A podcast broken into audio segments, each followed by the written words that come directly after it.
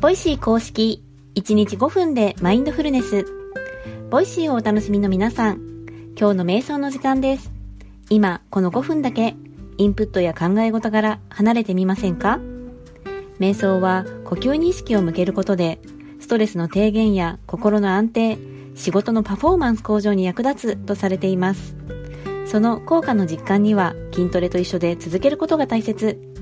早い人だと1週間から1ヶ月で何らかの変化が現れるかも。このチャンネルでは興味があったけどきっかけを逃していた。始めてみたけど続かない。そんなあなたを応援します。今日の放送はヨガが趣味、体についてプチマニアな私、まゆがお届けします。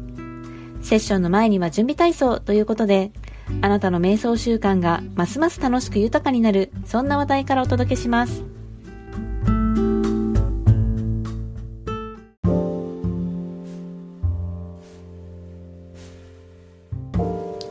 このチャンネルは公式として提供していますが、 Voicy にはインフルエンサーからプロフェッショナルまで魅力的なチャンネルがたくさんあります。そんな中から瞑想やマインドフルネスについて触れている放送回を紹介していきたいと思います。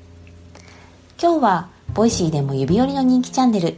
ワーママ春ラジオの春さんが、ワーママ向けにマインドフルネスをおすすめしている回があったので紹介します。私自身もワーキングマザーでして、春さんのラジオの大ファンです。春さんは読書量が多く、物事を分解して紐解くのに長けていらっしゃいます。解説がとても歯切れよく、ワーママでなくとも、なるほど、と思わずうなってしまいそうな内容です。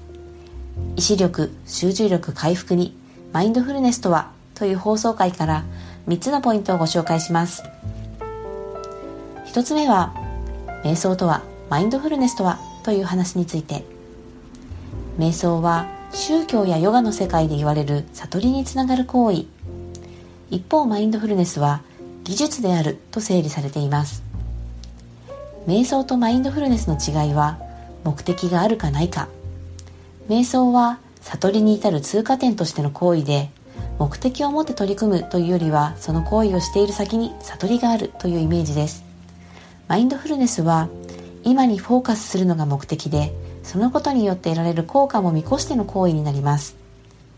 そしてマインドフルネスは今ある動作物事に集中して頭の中を静かにする技術とおっしゃっています。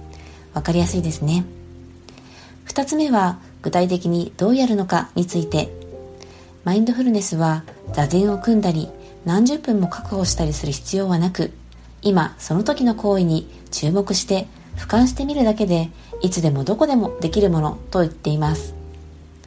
水を飲んだ時にその時の喉越し、水の味、温度など飲んでいる行為を頭の中で実況中継してみる。喉を通っている通っているというふうにですね他にも会社のお昼休みに食事を静かな場所で一人で食べただお米が口の中にあり咀嚼してだんだん甘くなっていることに集中するその際お米の種類とか塩分濃度とか余計なことを考えないこと。つまり食べる以外にも歩行中や寝る前など思考がバラバラしている時にひたすら自分の今を実況中継するだけで頭の中が精妙になってくるとおっしゃっています。3つ目。じゃあ春さんはどうやっていてどう感じているの？について。これ一番気になりますよね。春さんが時折やっているのはビールを飲む時と朝起きた時だそうです。ビールの缶を開けた時の指の冷たさ漂っている匂いなどに5分ほど集中すると周りが見えなくなってくる不思議な感覚がある。子供の頃に何かに熱中している時周りの音が消えていく感覚に通じると話されています。朝起きてすぐ布団の中でも呼吸や体温に集中してみたりしているそうです。当初は信じていなかったしうまくできなかったそうなのですが技術的なものなのでやり続けることによってだんだんできるようになってきたとお話しされています。そうなんです。マインドフルネスはテクニックメソッド手段トレーニングなどと言われていて技術の一種なんですよね。だからやれば身につくしやらなければもったいないけど身につかない。個人的にはビールを飲む時にやられているエピソードが実践的な上に、はるさんのその様子を想像して、親しみを感じてしまいました。このチャプターに放送回の URL も貼っておきますので、ぜひ、ぜひご本人の言葉でも聞いてみてください。それでは、セッションに入っていきましょう。落ち着ける静かな空間で、椅子に座るか、床に足を組むかしてお待ちください。朝の身支度や通勤中にながら聞きしている方、このチャンネルでは、〇〇しながらできるながら瞑想も準備中です。それまでの間といってはなんですが、短時間でも毎日続けることがマインドフルネス得得への近道とされています。今置かれた環境で、あなたのスタイルで音声ガイドに耳を傾けてみましょう。普段音声の速度を変えている方は、1倍速に戻すのも忘れないでくださいね。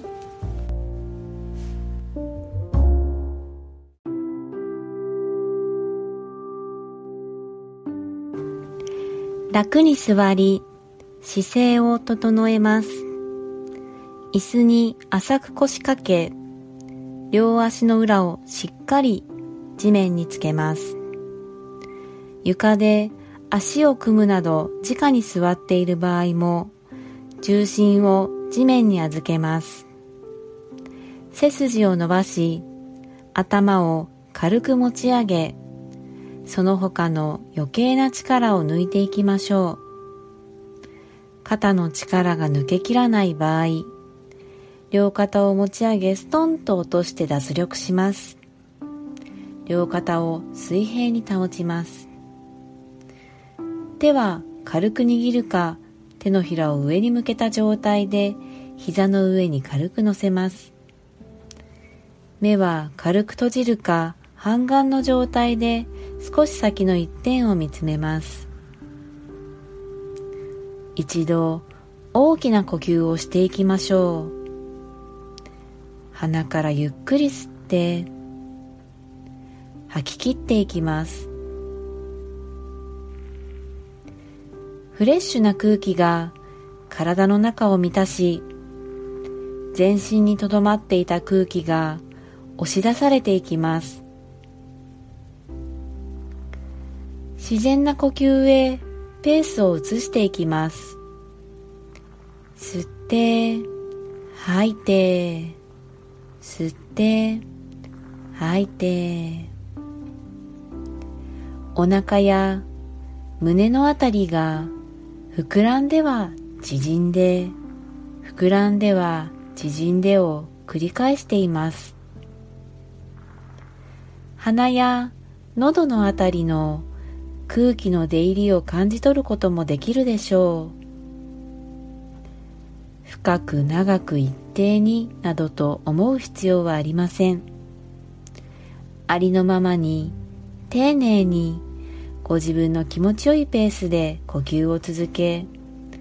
今日この時のご自分の呼吸を味わいましょう。そして子供のような好奇心を持ってその時の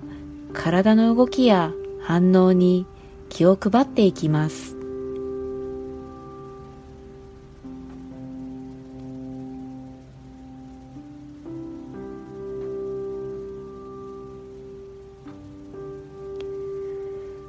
呼吸を送り込むたびに体が緩んで緊張や凝りがほぐれていきます。胸お腹背中腰回り右手左手右足左足。一つ一つ意識を向け凝りや詰まりを感じるところがあれば風船を膨らませるようなイメージでより丁寧に空気を送り込んでみましょうこの時間のこの時にしかない呼吸に意識を向けることで今この時のご自分の状態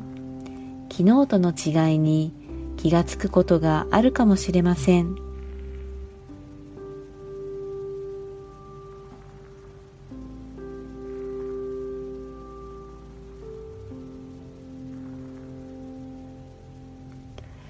考え事が浮かんだり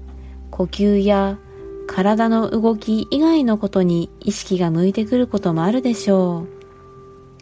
その時はいい悪いといった判断をせずご自分のその状態にただ気がついて受け入れていきます。そして少しずつ呼吸に意識を戻していきましょう。雑念が浮かんだらそのことに気がついて再び呼吸に帰っていく。呼吸は船の怒りのように戻る場所を示してくれています。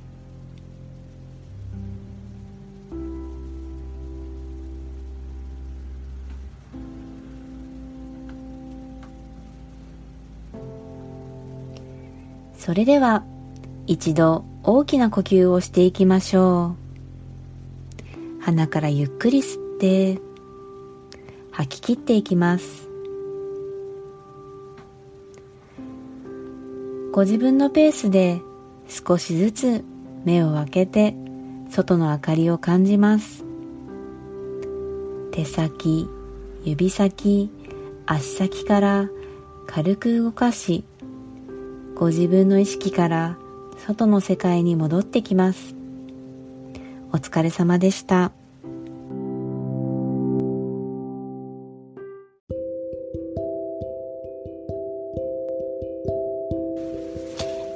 したでしょうか？